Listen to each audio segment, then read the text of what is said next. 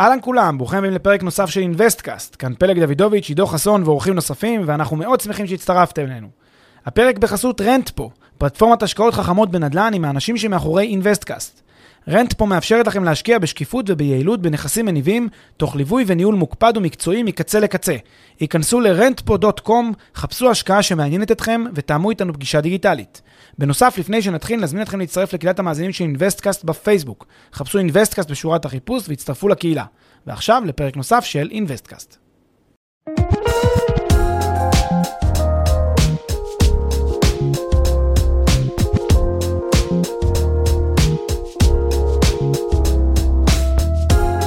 אהלן, פלג. היי, עידו, מה העניינים? בסדר גמור, מה קורה? מצוין. יופי. אה, אנחנו אה, החלטנו לדבר היום על אה, מכרות זהב בנדל"ן. ואני חושב שהרקע לפרק הזה הוא שיחה שעשינו עם אחד מהאנשים שפגשנו ממש בימים האחרונים, וסיפר לנו על שנות ה... כמה זה היה? 90? 80, 80, 90? אה, איך הוא עומד מעל אה, אחת השכונות אה, פה אצלנו בארץ ואומר אה, שהוא, הוא, הוא ואחיו, אגב, ש- בוא נגיד משקיעים סדרתיים באותה שכונה ספציפית, אה, ואיך הוא עומד מעל השכונה הזאת, עומד מעל הבניינים ואומר לעצמו, בואנה זה מכרה זהב, ככה הוא אומר, ככה הרגשתי. ולימים באמת הוא קנה שם אה, כמה וכמה בניינים, ונפגש איתנו כי הוא מחפש אה, מה שנקרא את היעד הבא. אה, וככה דיברנו ו- ו- והגענו לכל מיני תובנות. אה, וזהו, והחלטנו לדבר, להסריט את זה. מה שנקרא, כן, ולנסות אה, לתסרט את זה. ו- ובאמת לנסות לאפיין ככה מקומות שיש להם לפחות פוטנציאל להיות הדבר הבא, או שגם בשנת 2020 אפשר ככה לעמוד מעליהם ו- ולהרגיש שגיליתם מכרה זהב, אף על פי שזה הרבה יותר קשה מאשר שהיה ב-1980 או 1990. אבל זה שם. ולפחות יש מאפיינים כלליים שיכולים uh, לעזור לנו לקבל איזושהי, איזשהו קריאת כיוון כללית לגבי האזורים האלה, אז אולי בוא, בוא, בוא נתחיל באמת מההתחלה. אז, אז הייתי, הייתי מחלק את הפרק הזה לשניים. החלק הראשון של הפרק הייתי מסביר קודם כל את ה... אה, א', כדי להשאיר את המאזינים שלנו, המאזינים היקרים שלנו במתח, אה, ושככה להשאיר את הריטנשן של הפרק גבוה, אז אה, זה באמצעות זה שנגיד שבעצם החלק הג'וסי והמעניין של הפרק, שזה בעצם אותן אינדיקציות לאותן שכונות שעומדות לצמוח ולאותן מכרות זהב, כמו שציינת, האינדיקציות האלה אנחנו נעשה בחלק השני של הפרק. בחלק הראשון של הפרק אנחנו רוצים קצת. זה לא בהכרח חצי-חצי, אבל בחלק הראשון של הפרק אנחנו יותר נסביר לפחות למה א', היום קצת יותר קשה למצוא מכרות זהב, וב', אה, למה אנחנו לא בהכרח בטוחים שזאת הגישה הנכונה היום, תחת הנסיבות. אה, ואני רוצה באמת להתחיל אה, עם, ה, עם הנקודה הראשונה, וזה להסביר למה באמת מכרות הזהב של פעם, ואתה יודע, תמיד כשאנחנו מדברים עם אנשים שמתרפקים איתנו על זיכרונות, אתה יודע, גם הם אומרים, גם הם מעידים, מעדות ישירה, ובאמת לא צריך ללכת רחוק, אה, כל אחד יש לו את את המכרים האלה ש, שיודעים לספר מה היה פה לפני, אה, לפני 40-50 שנה. אה, כל אחד מהם יודע להגיד כמה הדברים השתנו, כמה המציאות, גם בישראל וגם בחו"ל כמובן, ולא רק בנדל"ן, כמעט בכל, בכל ענף, כמה המציאות השתנתה, כמה מקצועות אה, וכמה משימות שפעם היו נראים אה, X, היום נראים Y אחרת לגמרי. אה, התחרות גדלה, המיזמים גדלו, הנדל"ן התפתח מאוד. אה, ואפשר לומר שעם הדבר הזה, עם ההתפתחות, אה, גם הטכנולוגית וגם ההתפתחות הכלכלית והחברתית פה, אה, הלכו ופחתו להן ההזדמנויות בנדל"ן, ואפשר לומר היום שמכרות הזהב, שאפשר היה לעמוד אז ולהסתכל ולהגיד, הנה זה מכרה זהב, הולכים ונעלמים. היכולת לאתר את אותן הזדמנויות הולכת ופוחתת. זה מה שנקרא, זה בצר לנו אנחנו אומרים את זה, זה כמובן לא בשורה מעודדת במיוחד. אה, אני אגיד אה, שוב, שיש גם בשורות מעודדות בפרק הזה ואנחנו נגיד אותן, אבל הבשורה הכללית והראשונית היא שמה שהיה הוא לא מה שיהיה, ואנחנו, וה, והמספרים רק הולכים ומצטמצמים. כלומר, מה שמכונה הרווח היזמי, או מה, ש, מה שאפשר לקרוא לו הזהב שאפשר אה, לכרות, הולך ונעלם, הולך וקטן. וזה אחת התובנות המרכזיות שאנחנו uh, ככה כדאי לקחת בחשבון. Uh, with that being said, אנחנו תכף נגיד כמה דברים uh, קצת יותר מנחמים ומרגיעים. אז זה ככה נקודה, נקודה ראשונה. Uh, ונקודה שנייה שאני רוצה להגיד לפני שבאמת uh, נדבר על, על איך מאתרים את אותם uh, מכרות זהב, זה שלא בטוח שגם כאסטרטגיה אנחנו בהכרח ממליצים להיות, להסתובב עם גלאי מתכות בחוף הים. אולי כאסטרטגיה ליזם, שבחור ש... או בחורה שמחפשים לעשות מה שנקרא אקזיט בנדל"ן, ומחפשים להקים עסק ש... שכל כולו עסוק ביזמות נדל"ן. והם מחפשים את ה, את ה... להתגלגל מעסקה לעסקה, שכל אחת היא בסיס לרווח לעסקה הבאה, והם עושים את זה for a living, ומבוקר עד, ועד לילה. אולי עבורם באמת יש איזושהי חשיבות לחפש מכרות זהב כאלה, אבל אני חושב שעבור רוב, ה, רוב האנשים, אחד האדם, אה, כמובן רוב המאזינים שלנו, אני חושב שהאסטרטגיה הנכונה היא דווקא בכלל לא כזאת. אה, או יותר נכון, היא לא כזאת בתור אה, כיוון כללי, היא אולי סוג של מיקוד, ותכף נסביר את הדבר הזה, היא סוג של מיקוד בתוך שוק שבוחרים להתמקד בו, אז, אז אפשר ללכת לשוק, לאזור מסוים שיותר מתפתח, ולא לאזור המפותח כבר. אבל בבסיס צריך ללכת להשקעה שדווקא מחפשת את, ה, את, ה, את, ה, את השוק, את כוח השוק, את עליות המחירים הטבעיות של השוק, כי זה מה שנקרא מפחית את הסיכונים, זה כמו סוג, מנגנ... סוג מסוים של מנגנון פיזור, כי אתה בעצם נשען פה על כוחות השוק ולא נשען על איזשהו ניתוח כלכלי, ניתוח נדל"ני של איתור מכרות זהב או על איזשהו גלאי מתכות. אה, ולכן במובן הזה אנחנו כאילו בדעה ש... ש... אה, אה, מכרות זהב גם הולכות ומת... הולכים ומתמעטים, במיוחד בישראל. ההזדמנויות הולכות וקטנות, הולכות ופוחתות. ובאותה נשימה, גם לא בטוח שכאסטרטגיה שכדאי לפעול על פיה, היום ב-2020 כדאי לחפש את אותם מכרות זהב, ואולי כדאי לפעול באסטרטגיה הרבה יותר שמרנית ושקולה, אז זה ככה, אני חושב, הבסיס למה, ש... למה שהולך להיות כאן.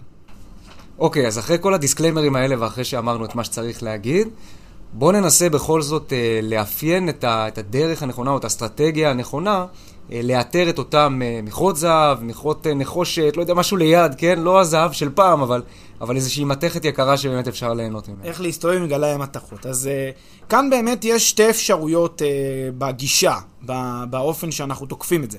אפשרות ראשונה היא ללכת למה שנקרא uh, שוק שהוא בהגדרה שוק של קונים, buyer's market.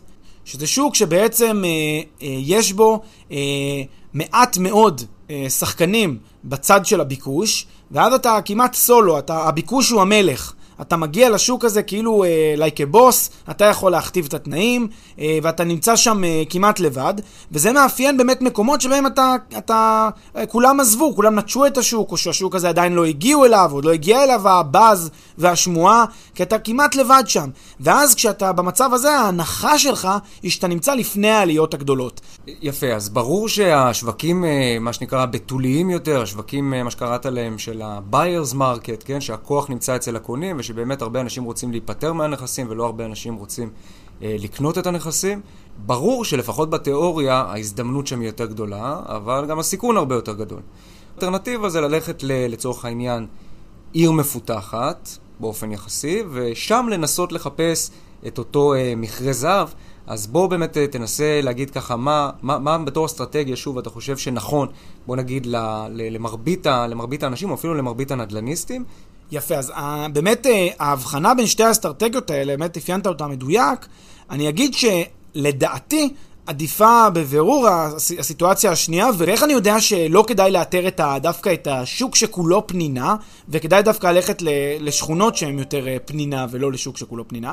מסיבה אחת, אם תשאל נדלניסטים מומחים, חברות יזמיות בנדל"ן עם עשרות שנות ניסיון, ותגיד להם, תצביע על איזושהי עיר היום בעולם שהיא בגדר אה, שוק של קונים כזה, שיש מיעוט בהיצע, הרבה מאוד אה, אה, אה, נכסים שם שנמכרים במחירי רצפה. תשאל יזמים בנדל"ן, מומחים בנדל"ן, תשאל אותם, האם אתם מאמינים בשוק הזה או לא מאמינים בשוק הזה? לי יש תחושה, שוב, אם, כמובן, הם צריכים להכיר את הנתונים, אבל לי יש תחושה שאתה תקבל תשובות של חצי-חצי. כלומר, חצי יגידו אני בעד, חצי יגידו אני נגד. אה, בכל מקרה, גם אם זה לא יהיה חצי חצי, לדעתי זה לא יהיה מובהק. אתה לא תשמע את כל היזמים אומרים לך בוודאות. למה? מה זה מלמד אותך? זה מראה לך ומלמד אותך שגם השאלה מה הפנינה הוא שאלה שנויה, הוא, היא, היא, היא שנויה במחלוקת. כלומר, אין איזו מוסכמה ברורה ששוק מסוים כולו הוא פנינה. אה, הוא יהיה פנינה, מתי, מתי זה מתברר אם הוא פנינה או לא פנינה? בדיעבד, אחרי שהוא עלה, אבל יש, אתה יודע כמה, ההיסטוריה מלאה בפנינות כאלה, שכולם היו בטוחים שהן פנינות, והם התבררו, התבררו כפלופ אחד גדול, והכל היה שם בועה שלא לא היה בה שום דבר, והשוק התרסק כלעומת שעלה. כן? אז באיזשהו מובן, כשאתה, כשאתה שומע את המומחים בתחום, אומרים לך, בסוף זה 50-50, יעלה או ירד, אני לא יודע האם זה שוק באמת טוב, והוא סתם מתומחר בחסר או לא טוב, והוא מתומחר בחסר, אנשים לא באמת יודעים, ולכן אני חושב שלנסות לנבא בשוק, מה שנקרא, בשלמות, ללכת לשוק ולהניח, אני בא לשוק הזה כי זה פנינה שעוד הולכת לעלות, זה בעיניי לא יותר מאשר הימור. אה, ולא, אני לא חושב שאפשר לנבא את זה בצורה חד משמעית. ואני לא חושב שיעזרו כל מיני, אתה יודע, אה, אנשים שמציירים גרפים ואומרים הנה תראה וככה, והתחילה תנועה של אנשים לפה והתחילה תנועה של אנשים... אין לי בעיה, אתה רוצה, תראה לי שינוי מגמה ארוך טווח, ארוך שנים, תראה לי שהמציאות משתנה עם, עם, עם באמת נתונים מוכחים, אז נשקול בחיוב את השוק הזה. לכן, ב, ב, האפשרות הראשונה של ללכת לשוק שכולו פנונה, פנינה בעיניי נשמע אה, פחות אה, אטרקטיבי. ומה שיותר אטרקטיבי ויותר עושה שכל זה ללכת לשוק שהוא דווקא יציב וסולידי, ושם לחפש את אותן מובלעות, את אותם אזורים שהם בגדר, אתה יודע, מה שנקרא אה, חריג. חריג סטטיסטי או עוף מוזר בתוך השוק הגדול הזה, ואז אתה מקבל, אתה יודע, מכל הכיוונים אתה מקבל את התמיכה של שוק חזק ובועט, דינמי, מתפקד, שעובד, עם איזושהי מובלעת, עם איזשהו אה, עוף אה, מוזר כזה בשוק, אה, ש, ש, שעוד לא פיצחו אותו, עוד לא פענחו אותו. ואז במובן מסוים, נכון, אתה משקיע באזור שהוא יותר אה, ככה, יותר מיוחד, חריג בנוף, אבל אולי אם אתה תעשה את זה בצורה קצת יותר חכמה, ותכף אולי נאפיין את זה, אתה יכול להגיע באמת אל מכרה זהב, בוא נגיד ב-more likely, עם סבירות יותר גבוהה של התהליך.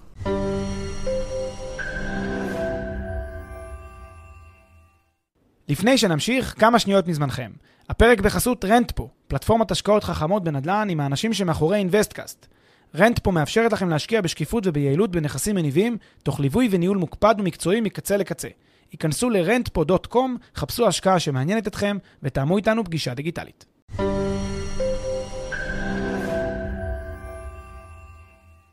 אז בואו באמת, כמו שיצאת, ננסה קצת להתחיל לאפיין את זה. אתה אומר, אני, אני, אני אתחיל, בוא נגיד, אני אעשה קצת סדר במה שאמרת עד עכשיו. אתה אומר כלכלה חזקה, יציבה. אתה אומר עיר מרכזית. אתה אומר שיש בה איזה מין, אה, אני, אני אקרא לזה מעגלים אורבניים, כן? אתה אומר יש איזה מין מובלעת. מובלעת היא בדרך כלל ב... אתה יודע, בסף, כן? באזורים היותר מרוחקים מהמרכז. אה, היא כבר מלאה במרכז, היא כבר מתפקדת במרכז, היא כבר תוססת במרכז, לכן היא עיר אה, טובה ומתפקדת.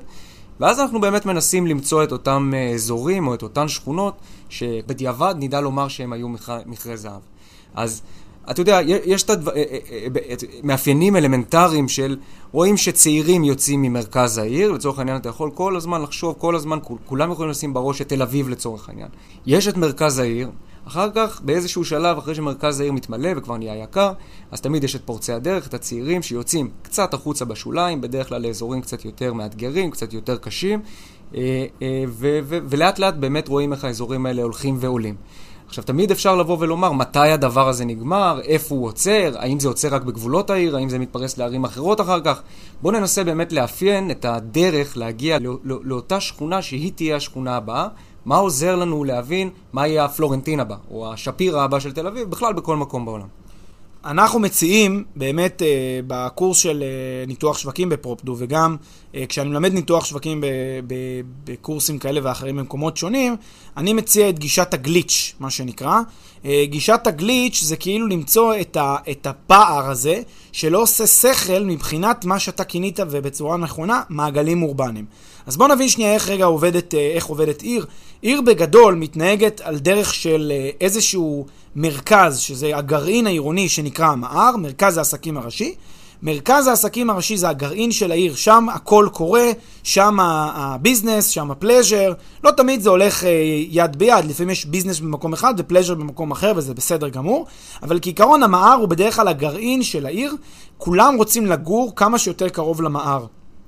עכשיו, בדרך כלל, הקרבה נמדדת באיזה מונחים? במונחים גיאוגרפיים, כן? במשך הזמן שלוקח להגיע למער. מטבע הדברים, אנשים רוצים לגור כמה שייקח להם פחות זמן להגיע למער בבוקר, ולחזור הביתה אחר כך בערב. אה, כמובן, התצורה האולטימטיבית שהרבה מאוד עיריות בעולם כבר הבינו אותה אה, כבר לפני עשרות שנים, בטח בנושא של תכנון ערים, זה מה שמכונה ריבוי שימושים, mixed uses, שזה בעצם העירייה מקצה מראש, אה, או מתכננת מראש את העיר ככה שהמער כבר כולל מספר שימושים, mixed uses של אותו אה, תא שטח. ואז יש לך גם נדלן מסחרי, גם נדלן למגורים, והכל באותו, אה, אפילו גם אה, תיירות, והכל באותו אזור. ואז בעצם השירותים, המוצרים, המסחר, הכל תומך אחד בשני. אז בבוקר יש לך את אה, המסעדות, ואת, בבוקר ובצהריים יש לך את המסעדות ובתי הקפה שמשרתים את המגזר המסחרי, ובערב יש לך את המסעדות, את אותן מסעדות ובתי קפה שמשרתים את המגזר למגורים. ואז יש לך מעין באמת ניצול נכון של תא השטח, אבל לא בכל עיר יתאפשר היסטורית ליצור את המיקסטיוז האלה, לא בכל עיר זה נבנה ככה, במיוחד בארץ זה לא נבנה ככה. תראה למשל את מתחם הבורסה ברמת גן, שהוא מתחם עזוב בשעות הערב, די ברובו, היום זה קצת מתחיל להשתנות, אבל בגדול הוא די עזוב, והרבה מקומות בישראל הם כאלה, כל אה, פארקי התעשייה, גם ברחובות, גם בהרצליה פיתוח, בגדול הם, הם עזובים בשעות הערב, למעט, אה, אתה יודע, אנשים שבאים אה, בעיקר לאכול ולפאבים קצת, אבל זה לא, זה לא אווירה מגורים בצמוד למסחר, ולכן התפיסה בישראל, לפחות בתשתית התכנונית שלה, הייתה שיש מסחר לחוד, מגורים לחוד. וכשזה המצב, אנשים רוצים לגור בקרבת המער, רוצים בעצם להיות כמה שיותר קרובים, ואז אתה מתחיל להסתכל על מעגלים אורבניים. מה זה מעגלים אורבניים? זה אותם מעגלים שגיאוגרפית הם רחוקים אותו פער מהמרכז, מהגרעין העירוני, מהמער. עכשיו, כשיש לך אה, אה, מרחק כזה, ש, אה, הוא, כשיש לך מעגל שעוטף את, הג, את המער, וכל נקודה על המעגל הזה רחוקה מהמער אותו מרחק, אתה תצפה שהמחיר שישלמו לאורך המעגל הזה יהיה אותו מחיר. אתה תצפה למשל, שאם אתה גר אה, אה, חמש דקות מהמער לכיו... צפונה, אתה תשלם כמו שאתה גר חמש דקות מהמער דרומה. אתה תצפה שזה אותו מחיר בדיוק. שאתה משלם כמו מזרחה וכמו מערבה, כי ההיגיון אומר, כולנו חמש דקות מהמער, אז למה שהוא ישלם יותר ממני. והנה, אנחנו רואים כשעושים את הפילוח האורבני הזה והמעגלים ומציירים אותם, וצריך ללמוד איך עושים את זה, וזה גם מה שאנחנו הרבה פעמים מלמדים, צריך בעצם להסתכל על אותם גליצ'ים, על אותם דברים שבהם המספרים פה לא מסתדרים. כשאתה מסתכל חמש דקות מהמער צפונה, אתה רואה מחיר לא יודע מה, 20 אלף שקל למטר, ואתה מסתכל חמש דקות מהמהר דרומה ואתה רואה 15 אלף שקל למטר, ואתה אומר, איך יכול להיות שיש פה פער של כמעט 20 אחוזים, בין, אה, אה, של יותר מ-20 אחוזים, בין הצפון לדרום? משהו לא עושה שכל. ואם אתה מסתכל לאורך המעגל הזה, ואתה רואה שבאמת לאורך כל המעגל, חוץ מדרום העיר, דווקא לאורך כל המעגל חמש דקות יוצא 20 אלף, אבל דווקא באיזשהו מובלעת מסוימת זה יוצא 15, סימן שזה גליץ', סימן שזה שכונה שמתומחרת בחסר, ועכשיו השאלה היא למה. עכשיו צריך להבין למה. וכאן בדרך כלל יש תשובה היסטורית תרבותית מאוד מאוד ברורה. והסיבה ההיסטורית התרבותית המאוד מאוד ברורה זה בדרך כלל, כמעט תמיד, כמעט בכל עיר. שלוש מילים, פשע, סמים, זנות. זה כמעט קורה בכל עיר שיש איזשהו אזור מאוד קרוב למרכז, אה, לא אחד כזה, זה, זה מעגלים, יש גם במעגל השני שזה עשר דקות מהמרכז ורבע שעה מהמרכז ועשרים דקות מהמרכז, תמיד יש את זה. ופתאום יש לך איזה גליץ' כזה, מין מובלעת, שכונה שמתומחרת בהשוואה ליתר השכונות במעגל שלה. היא מתומחרת 20% פחות, לצורך העניין, והסיבה המרכזית לדבר הזה בדרך כלל היא שיש היסטורית בשכונה הזאת פשע, סמים וזנות. וזה גרם לכך שמלכתחילה פחות אנשים רוצים לגור בה, פחות אנשים רוצים אה, אה, לשכור שם דירה או, או לקנות שם בית, ורוצים יותר במעטפת, אפילו מעדיפים ללכת למעטפת השנייה צפונה, אבל לא לגור שם. וזה אולי, אתה יודע, זה הצעד הראשון בדרך להבין מהו מכרה זהב. כן, והזכרת פשע, סמים, זנות. השאלה המעניינת היא איך בין אותן שכונות, שלפעמים גם נמצאות בסמיכות אה, אחת לשנייה, לפעמים המרחק שלהם, אה, כן, מהאזורים שכבר כן עברו איזשהו תהליך של פיתוח די דומה, איך, אה, איך בכלל, מה המאפיינים של השכונה הבאה, מה שנקרא? כי בוא שוב ניקח לצורך הדוגמה, כדי שכולם, או רובנו לפחות, נוכל לדמיין את זה בראש, בוא ניקח רגע את תל אביב. ונראה שנגיד אחרי פלורנטין אז התפתחה אה, שפירא לצורך העניין. מה, מה, מה, מה קורה הלאה? איך אני יכול לדעת אם מה שהתפתח הלאה זה אה, שכונה X או שכונה Y? איזה מאפיינים אני יכול אה, לצפות שאני אראה ב, אה, בנקודה, מה שנקרא, במכרה הזהב הזה? מה, איך אני מזהה אותו? איך אתה מזהה אותו? אז למעשה... אה... כאן יש אה, שתי, עוד פעם, שתי גישות. יש את הגישה הזאת שאומרת, בואו נלך ונעשה פשוט הימור. נגיד, אני מניח שהשכונה הזאת הולכת להתפתח, ואז יהיה לי יותר בשר לקטוף. כמובן שהימור, בא איתו סיכוי ובא איתו סיכון. כלומר, אתה יכול לקטוף יותר רווח, יזמי, אבל אתה יכול גם לחטוף, לחטוף אה, מכה, אה, כי זה לא יצליח כמו שתכננת. זה הכיוון הראשון, הכיוון של ההימור, ויש עוד כיוון, וזה האינדיקציות. והאינדיקציות זה נקודה מאוד מאוד מעניינת, ואתה יודע משהו, עידו? זה דבר שמאפיין, אני, קשה להסביר את ה, את ה, איך זה עובד בכל העולם, בדיוק אותו הדבר. תמיד אותן אינדיקציות בדיוק. זה ממש אה, אחד לאחד, זה כאילו מישהו, אה, זה כאילו, אה, אתה יודע, יש תמות כאלה. כאילו אנשים מתנהגים בצורה כל כך, במובן מסוים, עדרית, ומתנהגים בדיוק אותו דבר, אפילו, ש, אפילו שזה כאילו מין תפיסה כזאת מיוחדת. למה אני מתכוון? בדרך כלל יש את מה שמכונה קבוצות השוליים. זה אנשים צעירים, בדרך כלל, שהם קבוצות השוליים בחברה, שהם אלה שכאילו אומרות, אה, אתה יודע, אני, אני לא, מקבל את, לא מקבל את המוסכמות, לא מקבל את זה שזה שכונת פשע, אני לא מוכן, אני בשבילי חמש דקות מהמרכז, או לא יודע מה, אני מוכן לשלם את הזה, לא אכפת לי שזו שכונה קשה ובעייתית ורף, מה שנקרא, שכונה כזאת מחוספסת, ואני בועט במוסכמות. זה האנשים האלה, אתה יודע, אלה שמכנים אותם איפסטרים, הבואכה, הבוהמיאניות הזאת. אה, ואז אתה מתחיל לראות אותם, מתחילים לאט לאט לעבור אל אותן שכונות. עכשיו, למה, למה זה מצחיק כאילו לראות את זה, איך שזה קורה בכל העולם? כי בעצם בכל העולם יש את הקבוצות שוליים האלה, שגם כן הן באות במין קו כזה, כאילו אנחנו מיוחדים, אנחנו שונים. רק מה שהם לא רואים זה שהפירס שלהם, שהם קבוצות השוליים בערים אחרות, מתנהגות בדיוק אותו דבר. לכן זה די משעשע, די, עדיין מאוד מאוד מיוחד, וזה ממש עניין קסום כזה. ממש רואים בשכונות האלה פתאום את החבר'ה הצעירים, בדרך כלל זה צעירים, שעם תפיסה יותר ככה בועטת, והם מתחילים לקדוש את השכונות. ואז מיד אחריהם, כעניין של, אתה יודע, מספר, הרי, הרי הם מגיעים לשם, הם צריכים שירותים מקומיים, הם צריכים לעשות דברים מסוימים, אז פתאום מפתחים, פותחים שם איזה, אה, איזה, איזה פאב כזה מגניב שלהם, איזה מקום שהם יכולים לבלות בו, פותחים איזה מקום אה, קהילתי נחמד כזה שהם יכולים לשבת בו, ואז יש לך, כבר מתחילה להתפתח שם איזושהי קהילה. בדרך כלל זה מתחיל באיזושהי קהילה מקומית של אנשים, אחריה אנחנו נצפה בדרך כלל שגם יתחילו לבוא אנשים יותר ככה מיושבים ונורמטיביים, עדיין לא משפחות בשלב הזה, אבל יותר, אה, אולי סטודנטים טיפה יותר, אה, אולי טיפה יותר צעירים, בעלי מקצועות חופשיים, אבל יותר מיושבים, כלומר לא הבועטים של קודם, אלא טיפה יותר זה, ועכשיו אגב קורה משהו מצחיק, ברגע שהם מגיעים, אתה תשמע את, ה, את החבר'ה הראשונים שהגיעו, מתחילים להגיד, אוי ואבוי, עכשיו הגיעו לי כל ה...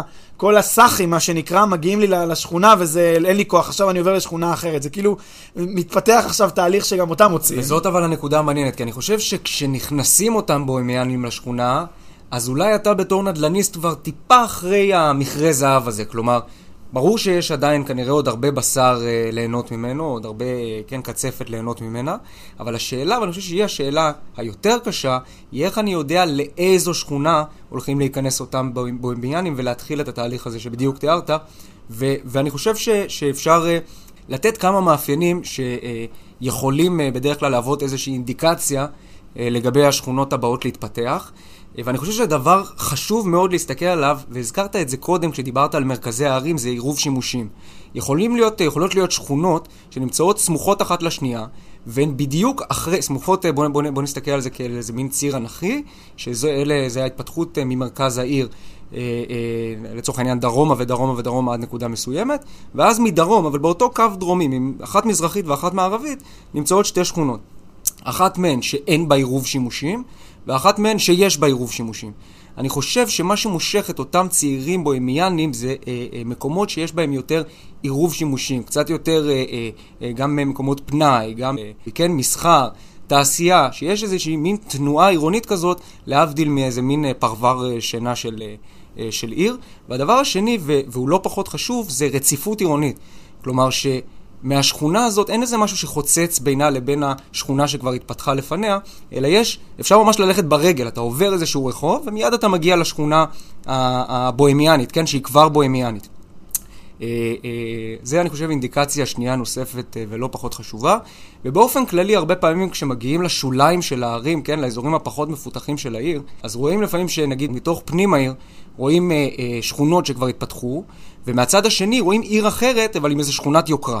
ואז נוצרת איזה מין שכונה כלואה כזאת בין אזור מפותח יחסית של העיר, לבין, אה, כן, שהתפתח, גם, גם הוא התפתח בתורות. לא מרכז העיר, אלא מעגל שני או שלישי, ואז פתאום הכיס הזה שנוצר בין השכונה שכבר התפתחה בעיר המאוד מאוד מפותחת, אה, לבין השכונה, אה, אם תרצה, הבורגנית וצפונה, כן? מאיזה עיר אחרת שהיא פחות מפותחת, יש סיכוי שה, שהמובלעת הזאת אה, תיסגר פנימה אל תוך עצמה.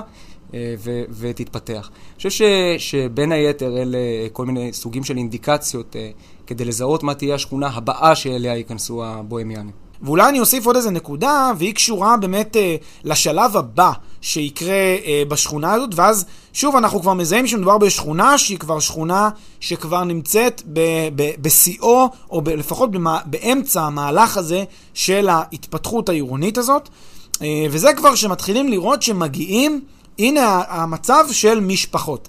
ברגע שמגיעות משפחות, מה זה משפחות? זה, זה, זה אף פעם לא באמת משפחות, אה, אתה יודע, אה, מרובות ילדים עכשיו, שבאות, זה, בדרך כלל זה יהיה משפחות בדרך כלל צעירות יותר, אבל עדיין, ברגע שמתחילות להגיע משפחות אל השכונה, אה, עם ילדים שהולכים לגדול בשכונה, ולהיות חלק מההוואי השכונתי, וחלק מה... מהחיי היומיום של השכונה ובתי הספר בשכונה. כשזה מתחיל לקרות, הרי שלפנינו שכונה מיושבת, שכונה שכבר, אה, מה שנקרא, נמצאת... אה, בתהליך הזה כבר, בתהליך המישורי יותר של הצמיחה שלה, אה, אף על פי שהיא יכולה לעלות כמו כל השוק, אז הכל בסדר. אבל היא עדיין נמצאת בתהליך המישורי שלה, מבחינת היא לא, אין פה עכשיו איזה מכרה זהב לקטוף כאמור, ואז מה שבאמת הולך לקרות זה הפעולות כדי לאתר את השכונה הבאה שהולכת לבוא אחריה. בדרך כלל היא תהיה שכונה לידה, סמוכה לה, שיחסית אליה היא היום אה, סוג של אה, פשע סמים זנות כזאת, השכונה, השכונת השוליים הזאת, שעוד פעם, שאנשים לא עוברים אליה, ומי שמתחילים ליישב אותה, זה אותה שכבה כזאת אה, אה, בועטת, אותה שכבה כזאת בוהמיאנית כזאת צעירה. אה, ואז מתחיל אותו תהליך, אה, אה, הולך וחוזר. כן, זה, זה באמת מדהים לראות איך הדבר הזה קורה רוחבית בכל הערים, לפחות בעולם המערבי המפותח, רואים את זה בכל הערים המרכזיות, מין שיטתיות כזאת, והאמת היא שמי שכן מנסה להמר על מכרה הזהב במרכאות או שלא במרכאות הבא, זה יסתבר בדיעבד, כן? הבא, הוא צריך כנראה יותר אורך רוח. אה, יותר אה, אומץ, יותר אה, נכונות לסכן את מה שיש לו. ומי שפחות יכול להיכנס לאיפה שכבר יש איזושהי, מה שנקרא proof of concept רק, ב, רק בעולם הנדל"ן, כן? שנכנסו לשם כבר אותם צעירים וכולי. עניין של החלטה שלך עד כמה סיכון אתה מוכן לקחת ומה אתה מחפש מההשקעה שלך. עניין של טעם לגמרי. תודה, פלי. תודה רבה, עידו.